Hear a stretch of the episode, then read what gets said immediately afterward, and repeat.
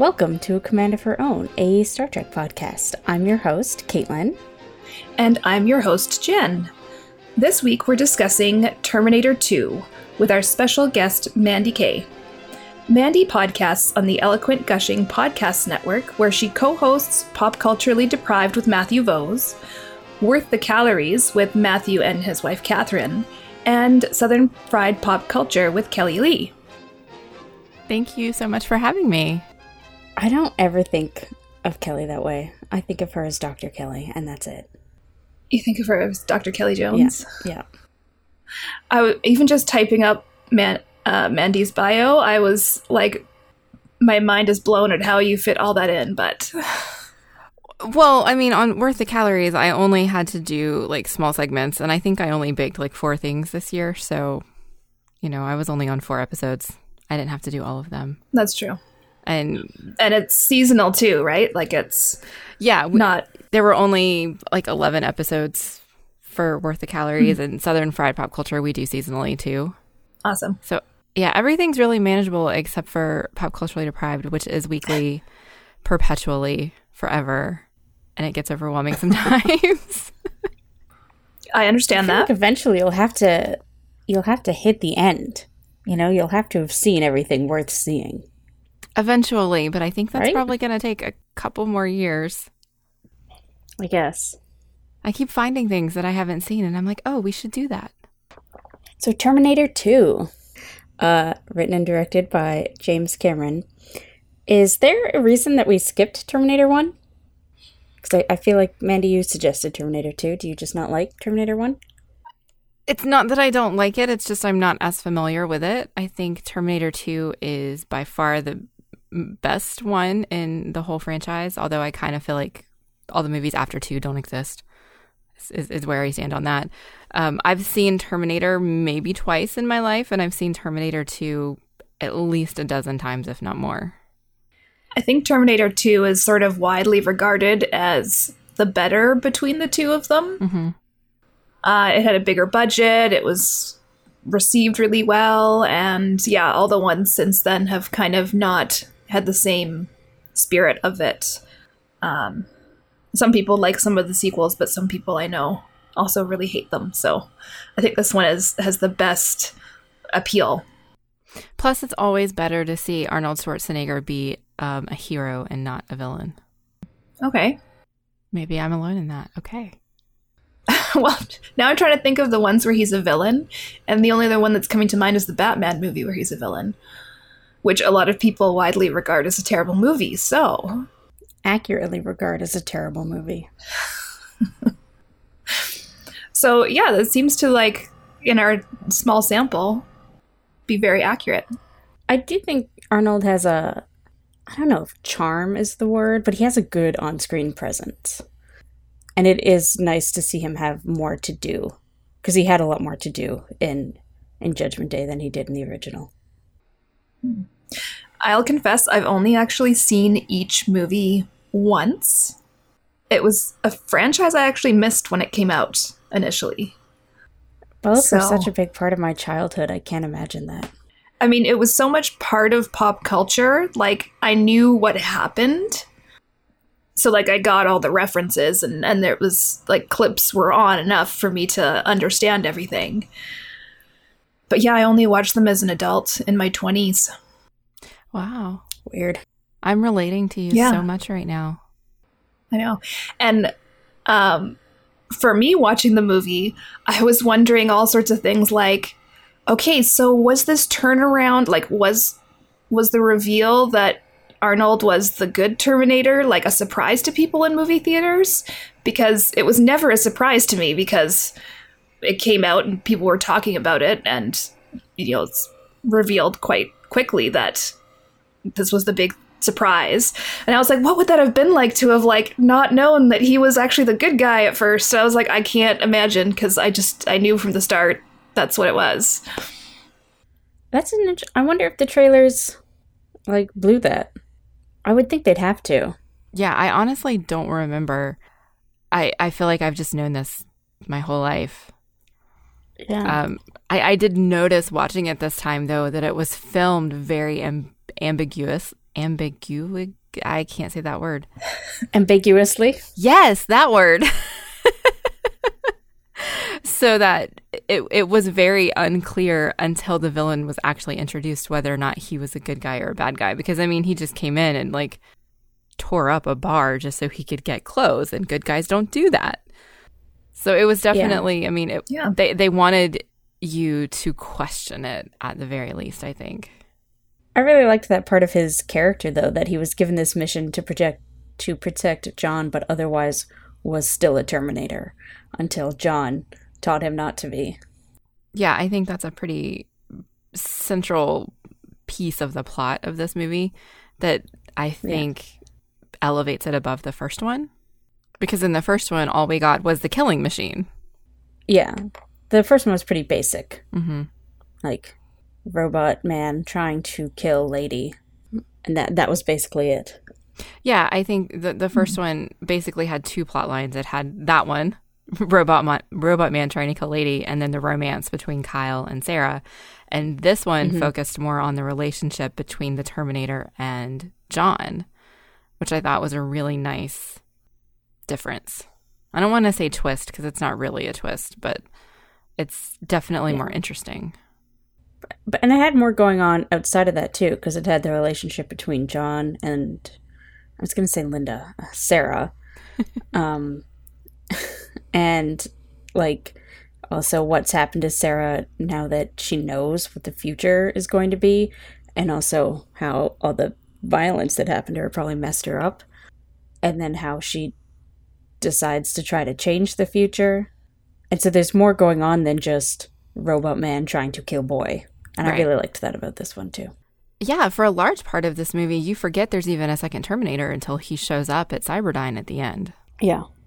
Mm-hmm. Jenn, Yeah. I feel like we've been talking a lot. Do you have any thoughts?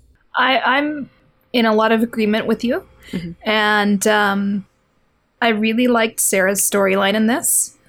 Partly also just because it let her you you let her see the consequences of all that trauma and the consequences of the ongoing trauma that like not only does she have B- PTSD basically that's caused her to be put into an institute where she's like ongoingly tortured basically um, not believed.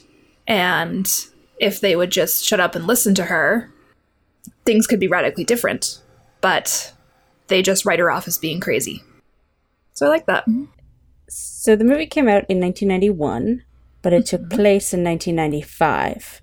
Did it feel like 1995 to you? in terms of the fashion and everything Mm-hmm. I yeah, it definitely was a 90s era film. It maybe felt a little borderline 80s since I don't remember mullets being in when I was in high school. I don't remember that either. That that was my thing. I was like, I think we were over the mullets by 95. Yeah. But it, it very definitely had a, a 90s feel to it. Yeah, and also, John was supposed to be 10 in this. There's no way that kid was 10. Yeah. No. He would have been probably 13 when they filmed it. Right. So I don't know I- why they didn't just make him 13. I don't know. Whatever. And I was pleasantly surprised that they made him skilled in the movie as well. So he's not just like some kid running around, but it's clear that she's been training him. So like he knows how to go hack the cash machine and get money, and he knows how to like reload the weapons when stuff's happening. He doesn't just like panic and freeze up. Mm-hmm. He actually, you know, has some skills to draw on and isn't just like panicking and freaking out and being rescued. You know, I never thought about that before, but when you bring it up, yeah, like every other action movie with a kid, the kid is generally kind of useless. I mean, like, Or some- n- normally they should be useless, but in this case, it makes sense that John wouldn't be, and I, I do like that. Yeah. I like it overall, but it, it also makes me a little bit sad for his character. Um, because the the reason that he is this way is because his mom has raised him to believe that he's so important that he can't even take care of his own mom. You know, like she berates him for coming to rescue her. And I mean, he's only 10 and that's a really big legacy to lin- to live up to.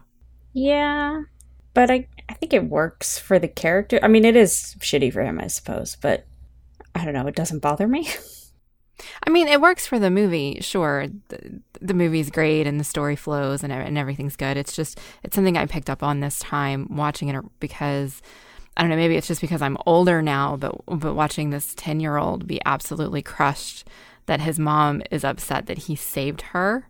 And it's because she's given him this sense of importance of the future. Like she has put the weight of the world on this 10 year old shoulders. And it just, it made me sad for him apart from how good the movie is. I wonder what made her decide to tell him everything and not just like I don't know that I would have made that decision. Yeah, I, I, I don't know. Time travel paradoxes hurt my head, including the ones in, in this particular franchise. I, I don't know if she thought telling him would be more likely to bring about things or if she thought telling him could change the future so it doesn't happen it, seems more like the the former because I don't think she really thought about trying to change the future until we got to this movie. Mm-hmm. Now, Mandi, in your version, like it looks like you watched the original version, mm-hmm. and in the special edition, she gets a dream sequence with Kyle where he's like sending her the message that like the future is not set. You can change things, basically. Yeah, that's not in the original. There's one dream sequence in the yeah. original version, and it's the one where she's she falls asleep at the picnic table, and so she's having right. that same recurring dream of the bombs going off. Mm-hmm. Um, which mm-hmm. leads into the scene where John explains what her dad told him, or what his dad told her, the no fate but what we make quote. But we don't get the dream, mm-hmm. the dream that you're talking about. I was really happy that we got the dream because Michael Biehn is actually a, a favorite of mine. So when I saw him, I was like, "Oh yay!" I would have liked to have seen that. From what? Um, what's he a favorite of mine from? Yeah, he's guested on a like he's had a lot of movie parts, and he did a short-lived Western TV show about the Magnificent Seven, and yeah, Interesting. I don't think I've ever seen him in anything other than Terminator. Uh, he was in one of the Aliens movies. I, I looked up his oh. IMDb listing as well to see what else he had done, and he's had a lot of different f- small film roles and things like that. Which Alien movie? Oh, I can't remember now. Okay, well, I've probably seen him in that, but I don't remember. He is kind of generic looking, though. He is, yeah. And the funny story is like um, before Lord of the Rings came out, uh, I was familiar with Michael Biehn, and then people started talking about Sean Bean being in Lord of the Rings movies, and I completely got them confused. Oh, no. and when the movie came out, I was like, "What? That's not." And then they were. so yes, I ha- then had to have it explained to me who this was, and it's like, "Oh no, that's the guy from the James Bond movie or whatever, not the other guy." And yeah. Mm. Okay, now I'm just picturing Kyle Reese as Boromir, and that's odd. yes. Other than him being American, I think it would have worked fine. Everybody was in makeup and wigs, anyways, right? Yeah, that's true, but you wouldn't have gotten as many awesome memes about Sean Bean dying. Yeah, that's true. Plus, my my head doing the effects does it more like you know one of those apps that elfifies yourself. okay, I'm just gonna jump ahead and ask how did mm-hmm. everybody mm-hmm. feel about the ending? Because the ending makes it so that like John wouldn't exist at all but but he d- d- does. Oh the time paradox sort of aspect of it. It bothers me a lot. Does it? Because they it doesn't bother me at all. I have some head canon please please help me. Yep. So um, this Terminator's arm got severed by the thingy, um, and that arm did not get destroyed, and so it still exists. And so I think Cyberdyne found it and still used it to create the technology that will lead to Skynet, even though it may be a slightly different timeline. Mm. Okay, okay. I can because there is. I don't know. I've never seen any of the other Terminator movies, but there is like a direct sequel to this. Mm-hmm where mm-hmm. there are Terminators. So they must have. I've seen that one. Was it good? I no. Ah. I'm pretty. That's the one that has Tom Cruise as John Connor, right? No. One of them has Tom Cruise as Ah. John Connor, right? I do not recall Tom Cruise being in this franchise. Okay, maybe I completely made that up, but that will make me feel better if I did. The third one has Claire Danes Mm-hmm. As the future Mrs. John Connor. And then who plays John? I can't remember. I think it was just some Um, random. Like I don't think it was anybody important. Because I, I was looking this up yesterday. Yeah. Um, Nick Stahl. Yeah. Right. Okay. But yeah. Um I, I and I I've only seen that third movie again once. Hmm Yeah, I've only So seen it I once. can't even remember the details of how they addressed the different like that they're still Terminators. I I don't remember if it was addressed or how it was addressed. And for some reason these movies just get by my logic centers. Like I don't really see them as being time travel paradox. I just accept whatever it is. I don't know why. I guess my thing was with the first one, the time travel worked really well. Like everything matched up and made sense. So then with the second one, when they decided to throw that out the window, it it turned me off a bit.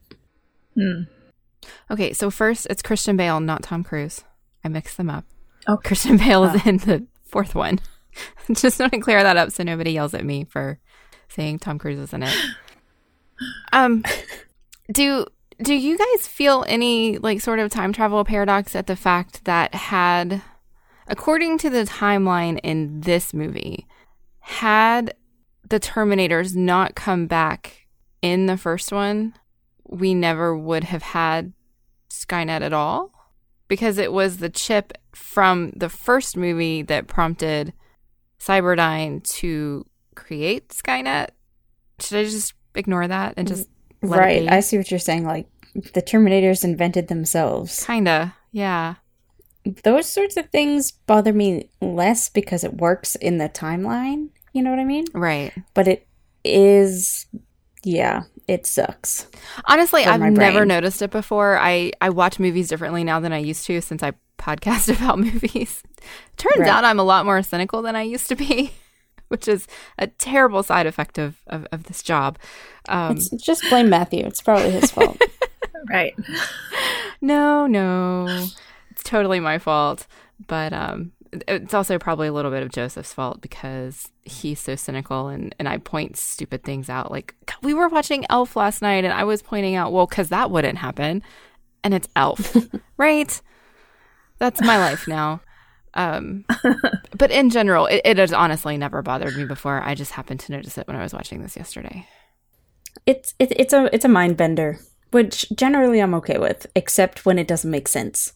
I, uh, which I don't think that sentence makes sense. I guess I'm just picky about which ones I'm okay with and which ones I'm not, and it only makes sense to me.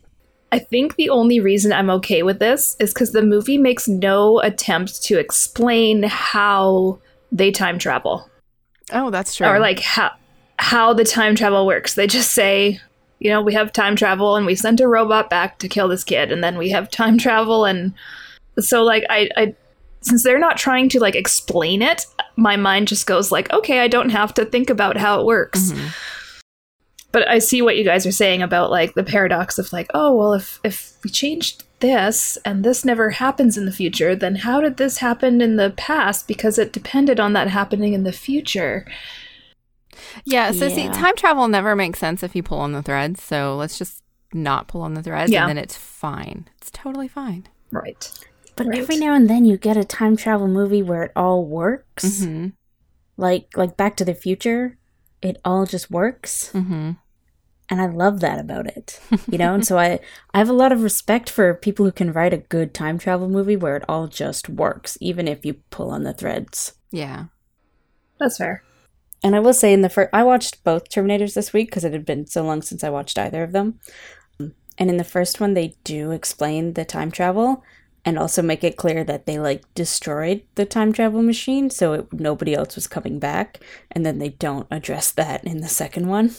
Right. Which I mean, whatever. They find another machine. Skynet builds another machine. Like Yeah. easily explainable. It doesn't bother me, but hmm So now I'm wondering if like if they've changed the future, if the robots would still know what their original mission was and know that it obviously failed because they still have the leader of the resistance, or if they would all get rewritten and just this is their new first plan in the new timeline. See, now that just hurts my head. Yeah, because then why wouldn't they just Yeah. do Terminator 1 over again? Uh, these robots apparently thought that she was too hard to kill, so Yeah, they hadn't met this Sarah Connor yet. Yeah. that's right. I think honestly, that's one of the reasons why I like Terminator 2 so much more than Terminator 1. It's just because of the sheer change that her character underwent between, you know, fluffy, soft Linda Hamilton in the first one to like hardcore badass in the second one. I like it too, but w- and and honestly, I remembered her being more fluffy and soft in the first one.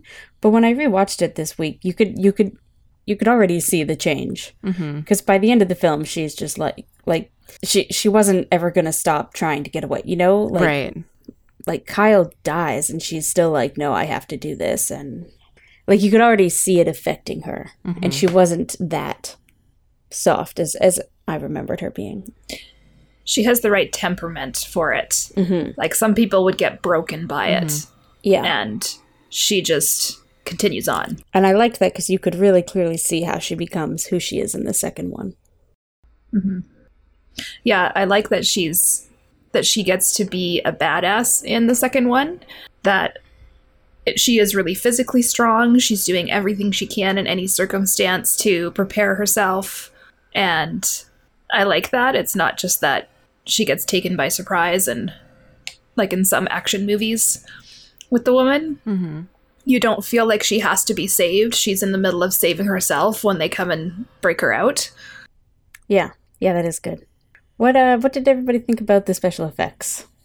Sometimes I didn't notice them, and sometimes they were just really bad. But I mean, they were 1991 good. They were groundbreaking for the time. Like I, re- I remember that part of it, so I'd get to a part of the movie and be like, right, I remember them making a huge deal out of like the liquid metal and the the motion capture sort of stuff. And uh, but I thought it some parts of it held up really well, and then other parts were just yeah awful. Yeah, honestly, the liquid metal never stood out to me in this one. I remember even just watching it yesterday thinking, wow, that's that's pretty good. I mean, for 1991, that was absolutely uh, spectacular. It was some of the more like action oriented CGI shots that kind of I noticed more with the fires and the explosions and, and stuff like that. Yes. Yeah, I was going to say the nuclear explosion was the one that really was getting to me, but then I was reading about all the work they did to recreate it, and it was partly practical effect, but I think it was the CGI blending that they tried to do on it that made it jump out at me as, hmm oh, that's not quite right. Yeah. How about you, Cait? Um, I know they didn't bother me at all. Like some of them were obvious, but I guess I have a lot of nostalgia for this movie also. So it's not like watching it for the first time and being like, "Oh, that's old." It's more like, "Oh, I remember this."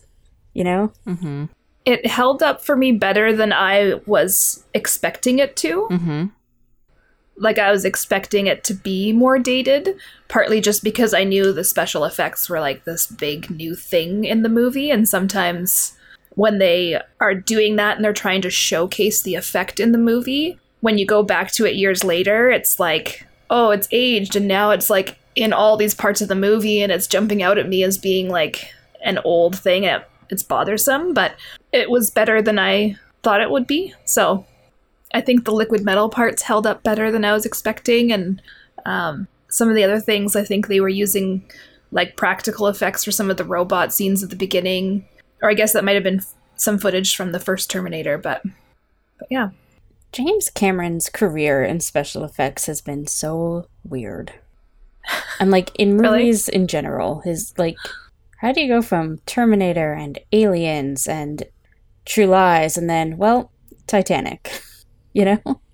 Like what an odd sort of move that was. Well, he also did The Abyss, which was underwater. Right. So, yeah. And he's working on the next Terminator reboot as well. Oh my god, they need to stop.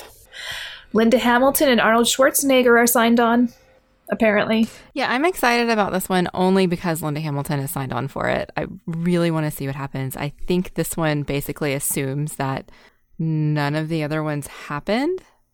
Yeah, uh, I think it um uh it takes place after this one.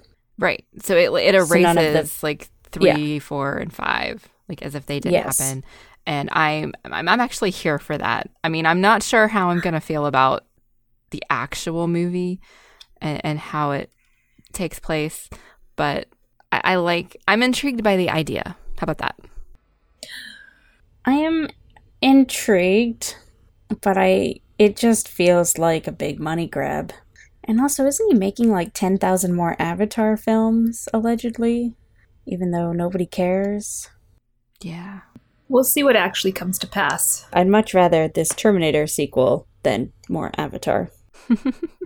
I am ambivalent about Avatar, so I haven't seen Avatar yet.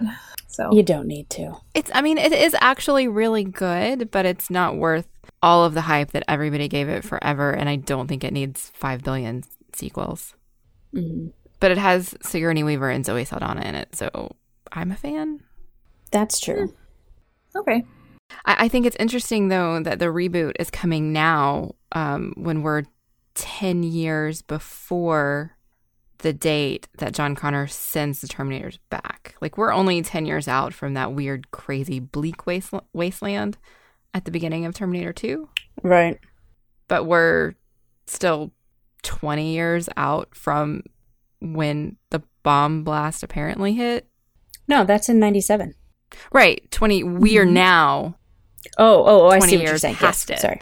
So I'm I'm curious to see will it still have happened in 1997? Did they make it so that it happens later? Like how did they change the timeline? I think that'll be interesting. I'm optimistic, okay? I applaud your optimism. I'm interested to know who they get to play John. Yeah, I haven't looked into it enough to know if they've even if they've ever announced it.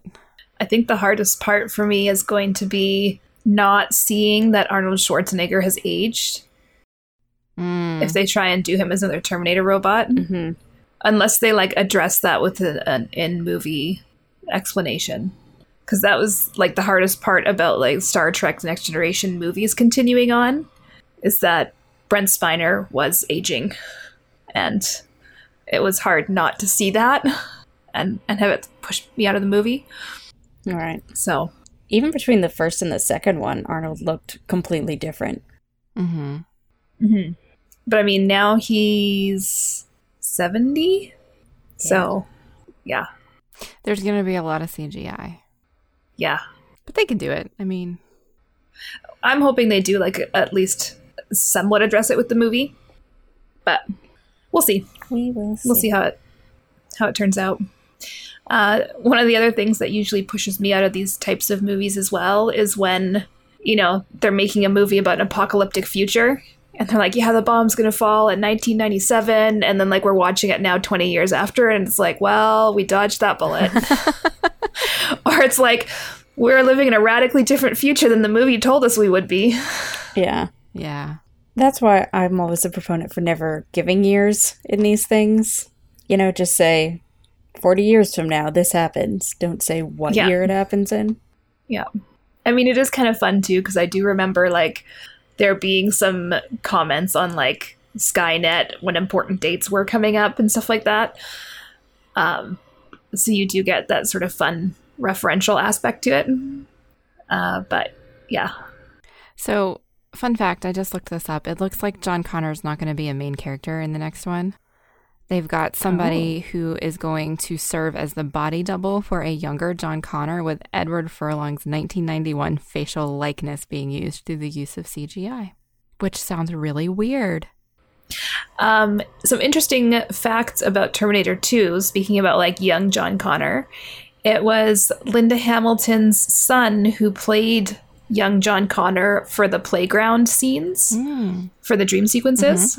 And then Linda Hamilton has a twin sister who was used as her body double every time there were two Sarahs on the screen. Oh, cool. She was the one that was not in focus or like the further one. hmm hmm Um, they had her come in for that. That's cool. Interesting. Yeah, and now I'm just trying to imagine being Linda Hamilton's twin and like walking around in the grocery store and people being like, "Oh my god, were you?" And she's like, "No, no, it's my sister." really? I think you Not get to a point where you just you just sign the autographs. Right? Like whatever. I was in Terminator too.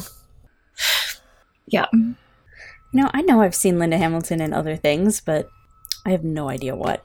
Dante's Beauty and the Beast.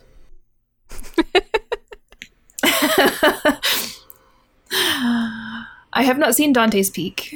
Oh, it's terrible, but it's so good. And did you remember the TV show Beauty and the Beast from And now that you in the- say that, mm-hmm. yes. Also, she was on Chuck, which I'd forgotten about, but now that I Oh, look that okay. She also just reminds me of a guest star from Star Trek Next Generation who was Tasha Yar's sister. Okay. but I don't know if that's just cuz like it was a if there's a strong resemblance to it or I don't know why. I didn't realize the Terminator reboot, like it's in post production, so they've they've fi- finished filming the new Oh, the one coming out next year. Yeah, it comes out in uh, November. Oh. That's crazy to me. Like it's actually happening. What? I assumed it was going to be one of those things that was just stuck in production hell. Nope, it looks like filming wrapped in early November 2018, so. Weird. But it's still untitled. It's just Terminator 6 right now. Six. That's insane. I hadn't been aware of numbers 4 and 5. Yeah, 4 is the one that had Christian Bale in it. yeah. Um, and then I, I don't think I saw 5. I I own all these. I discovered this week. We we have the DVDs, but I don't. I've never seen them. I, I think that since this one is going to completely disregard 3, 4, and 5, they can't call it Terminator 6. Like, it's going to have to have some other name. Like, Yeah. Right. Terminator in the future. I mean, that's a terrible name, but, you know, something without a number. Yeah, that makes sense. Did anybody ever watch the TV show? No. The Sarah Connor Chronicles? Yeah. No.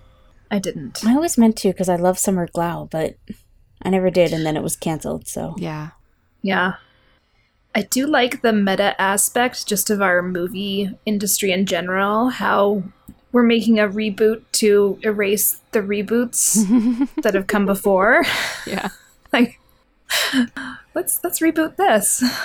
And we're getting to the point where we're now rebooting to reboot. Yeah. Well, I think it's because after Terminator 2, James Cameron wasn't part of the Terminator movies anymore. And this one yeah, is bringing James Cameron back in. Mhm. And so for that reason, I can kind of understand it. Kind of. Maybe I'm just being too generous. Yeah. And then I haven't looked up the story behind it, but this is also the first one since Terminator 2 to have Linda Hamilton and Arnold Schwarzenegger back in them. Um, Or was Arnold Schwarzenegger in one other one? I know he had a cameo in 4. I think he was a big part of three. Okay.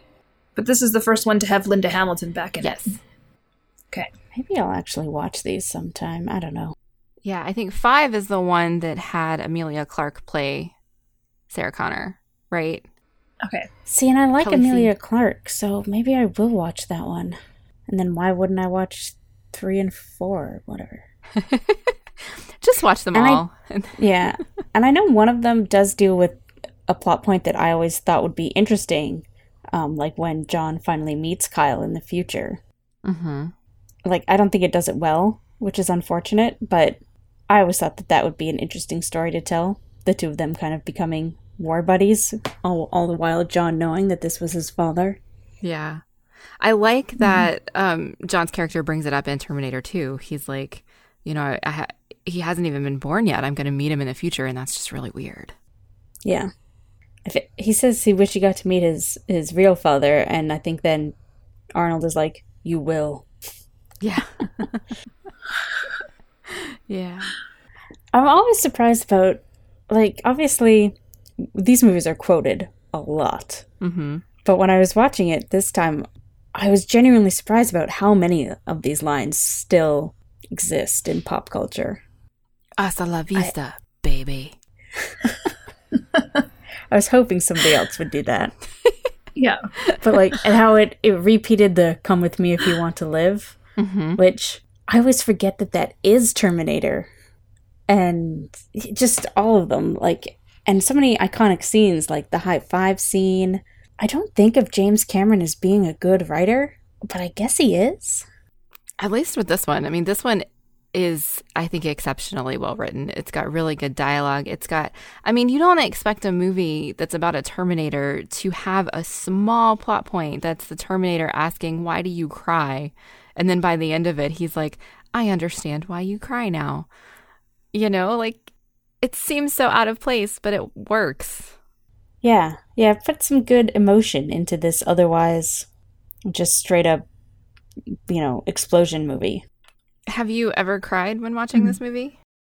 You know, I don't think I've ever cried, but I did get a little emotional this time. I didn't this time, but when I was a kid, every time I watched this, I cried at the end. So I think I've become more of a crier as I got older. I did not cry either of the times I watched this. Are, I've, But- a- I've asked you this before, and I, I genuinely Yeah. don't remember, but are you gen- generally a crier in movies? Uh, certain things trigger me to cry, but I find I'm more likely to cry at a movie that I rewatch than a movie I'm watching for the first time. Oh, interesting. Like especially if peop if it's sort of a movie that you kind of expect might make you cry, I spend the entire time wondering is this the saddest part? Is this where everybody cries? Oh. Or is there something else coming up where I'm going to cry? Yeah. and that kind of puts enough distance between me and the movie to not make me cry. See, that's interesting because I think one of the reasons that I like watching movies so much is it turns off that like anxiety piece of my brain, and I just watch the movie and I'm not worrying about stuff like that. So I, I just think it's interesting that it's the opposite for you. Yeah. I mean, shitty for you, it sucks, but interesting It's that okay 'cause I- people's brains work differently. I love rewatching movies, and partly is as if it's a good movie, then like I kind of know what's coming up and I can anticipate it and just like get myself lost in it again. Right. So, but there are certain movies that make me cry every time. I'm curious about So- what, even though this has no bearing on the conversation. Uh, Terms of Endearment Okay. makes me cry every time. I'm trying to think of another one. Um, yeah, I can't think of any others right now, but I know there are some that just yeah. Okay. Do you, Mandi, So- do you consider yourself a crier? Oh, absolutely. There are so many movies that just absolutely make me cry. I tend to cry less if I'm taking notes because my brain is in a more analytical space than just experiencing the movie. Um, but there are some movies that I will cry every single time. Steel Magnolias is one, Beaches is one, The Notebook. They they tend to be kind of stereotypical crier movies, but I mean there there are others but that list would be extraordinarily long because I am indeed a crier. Yeah, I'm not even gonna. If it made anybody cry ever, I probably cried. Yeah. I mean, Terminator 2 made me cry, so there you go. Yeah. Not this time. Okay. Uh, anything else about the movie? So I noticed something this time that I've never before seen in this movie, and it's absolutely hilarious to me, and I want to know if you guys saw it. So at the Okay. end, when we're at uh, at Cyberdyne and the evil Terminator has finally come back into the picture, and he hijacks the helicopter, there's a quick shot where they're showing him loading a gun or rocket launcher or whatever it is that he's using to shoot at the the good guys essentially. And he has a third arm that he's using to fly the helicopter while he's shooting the gun. I've never noticed that before. It's very weird like attention to detail that they did and I really appreciate it and I just can't believe I never saw it before. So, funnily enough, I read this little fact of trivia before watching the movie, and then I meant to watch out for it, and I completely forgot and didn't notice it at all. I did not notice it at all either. I read about it afterwards. Okay. Yeah, it's a really But, uh, quick yeah. shot. And like both Joseph and I were sitting there watching it, and I don't know why we picked up on it this time, but both of us like looked at each other, eyes wide. Oh my God, did you just see that? it was so bizarre. But at least I know I'm not crazy. It was actually there. No, it was. I was as soon as I saw your note, I was like, "Oh crap!" And then a part of was like, "Do I have time to go put it on again and rewatch?" I'm like, "No, I don't." So yeah. That's all. It just it was funny and it made me laugh, but it also really made me appreciate the attention to detail that, that James Cameron went through with this movie. Because of course, if, if you have a body made of liquid metal, of course you would grow yourself a third arm. yeah, Of course. Why not? I also really liked how they utilized the fact that he had a body of liquid metal, so he didn't need to find a weapon if he wanted to impale someone. He just would be the weapon. Right. And yeah. yeah. I really liked. um I guess we didn't really talk about it, but the character of Miles Mm-hmm. and his family and that whole storyline, I thought that was really interesting. Oh, his death scene was awful. I mean, it was really Yeah. wonderfully Yeah. acted, but it was emotional. Yeah, I that's one of the scenes that like I remember Mm-hmm. you know, from when I was a kid. I remember him, the the police finding him and him being like, I don't know how long I can hold this. Mm-hmm. I think that one and the, the scene where the Terminator shows him that he is a Terminator by ripping the skin off of his arm. Mm-hmm. That scene is one of the most traumatic movie scenes I've ever sat through, especially since I first saw this movie when I was like 10. I don't remember being traumatized, but I remember it. I don't think I was You as know? traumatized as Miles' wife, who was Yeah. very overly Right. traumatized by it. But I mean, she was going through some severe shock and trauma at the moment. But it still remains one of the things I vividly remember as far as movie scenes go. Jenn, did you have anything else Yeah. you wanted to bring up? Um, the only thing I was going to add was that the movie, of course, does not pass any kind of Bechdel test. Um, Right. It's only got the one woman, basically. Yeah. And like even in the scenes cuz like when they go to Miles' house, like I don't think there's a scene where she directly talks to the wife or when she meets up with Enrique and his family and everything. She still doesn't actually directly talk to anyone. And yeah, which is not a like contextually for its time and stuff like that. I still think it was like in my memory, I remember people being super impressed with Lim- Linda Hamilton and the character of Sarah Connor, and the fact that she got to be part of the action and not just somebody who was having to be saved mm-hmm. and all of that. Which is not to say they shouldn't add more women roles in general into movies, but that's why you don't judge movies by a single test Right. as to their worth. Mm-hmm. Yeah, I you know until you brought it up, I didn't even notice. yeah um because it's so like and i really enjoy her character in it um i loved how realistically strong she was and like the whole scene where she's breaking out of the institute and she has a plan and she just you know she's gonna pick this lock. And then as she's even running through the hall you can tell that she's had training. She's you know stopping and waiting and checking to see where the guard is and then running. And then even as she runs she's holding herself and her weapon ready. And so it's clear that not only is the character written that way but like i buy linda hamilton's performance of that. Mm-hmm. um so i still really enjoy it Yeah, she had a presence that filled the screen, and so you didn't feel a, a, a sense of lacking from her being the only female character.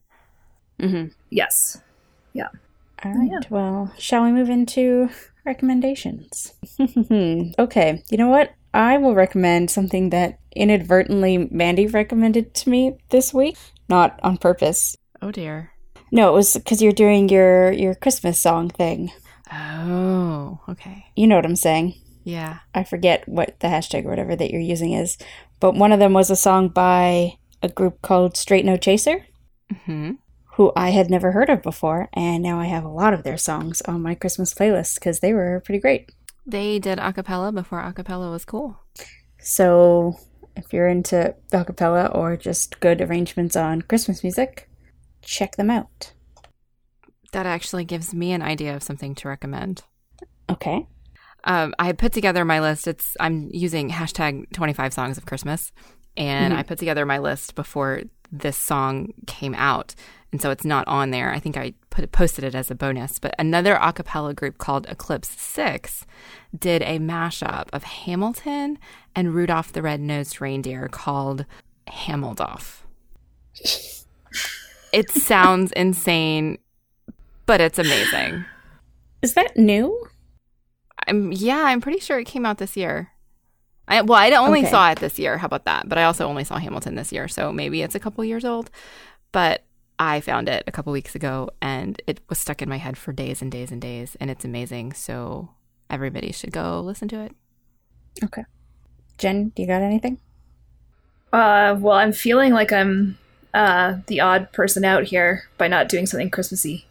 Um, Not everybody likes Christmas, so that's that's okay. Um, so I will just share what has recently caught my attention as a fascination, and that is fairy gardens, or as I like to think of them, gnome gardens.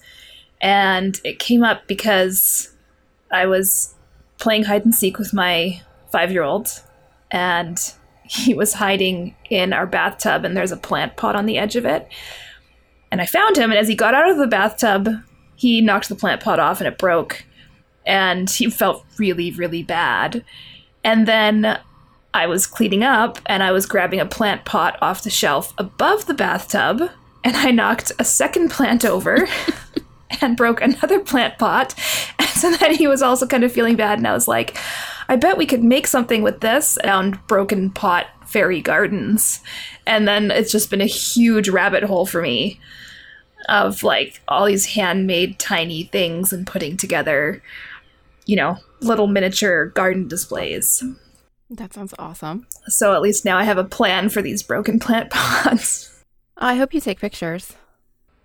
I will probably take pictures. I don't know if I'll get to it like soon. I want to like jump in and be working on things, but um, I have two exams on Friday, so I I should be studying.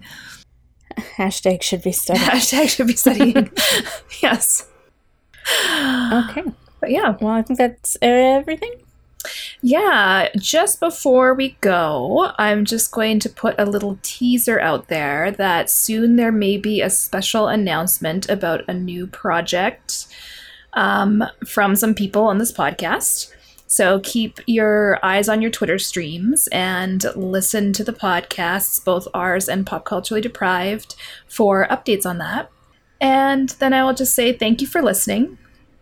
If you have any questions or comments you would like to share about the Terminator movies or anything Star Trek related, you can contact us at a command of her own at gmail.com or tweet us on Twitter where we are at command of her own. And you can also find us on Instagram, instagram.com slash a command of her own. And Mandi, do you want to tell people where they can find you? Uh, sure. You can find me on Twitter at Mandi Kaye. That's M A N D I K A Y E. Or you can find information about all of my podcasts and other podcasts we do at Eloquent Gushing at uh, eloquentgushing.com. And just a quick aside, I don't think we're doing any more episodes until the new year. That's right. Am I right? We're taking some time off because December is insanity. Yes. So we will see everybody in 2019 about the two uh, short trek episodes coming up. Yes. And I believe that is everything. Thank you so much to Mandi for joining us. Yeah. Thank you for having me. And goodbye. And bye.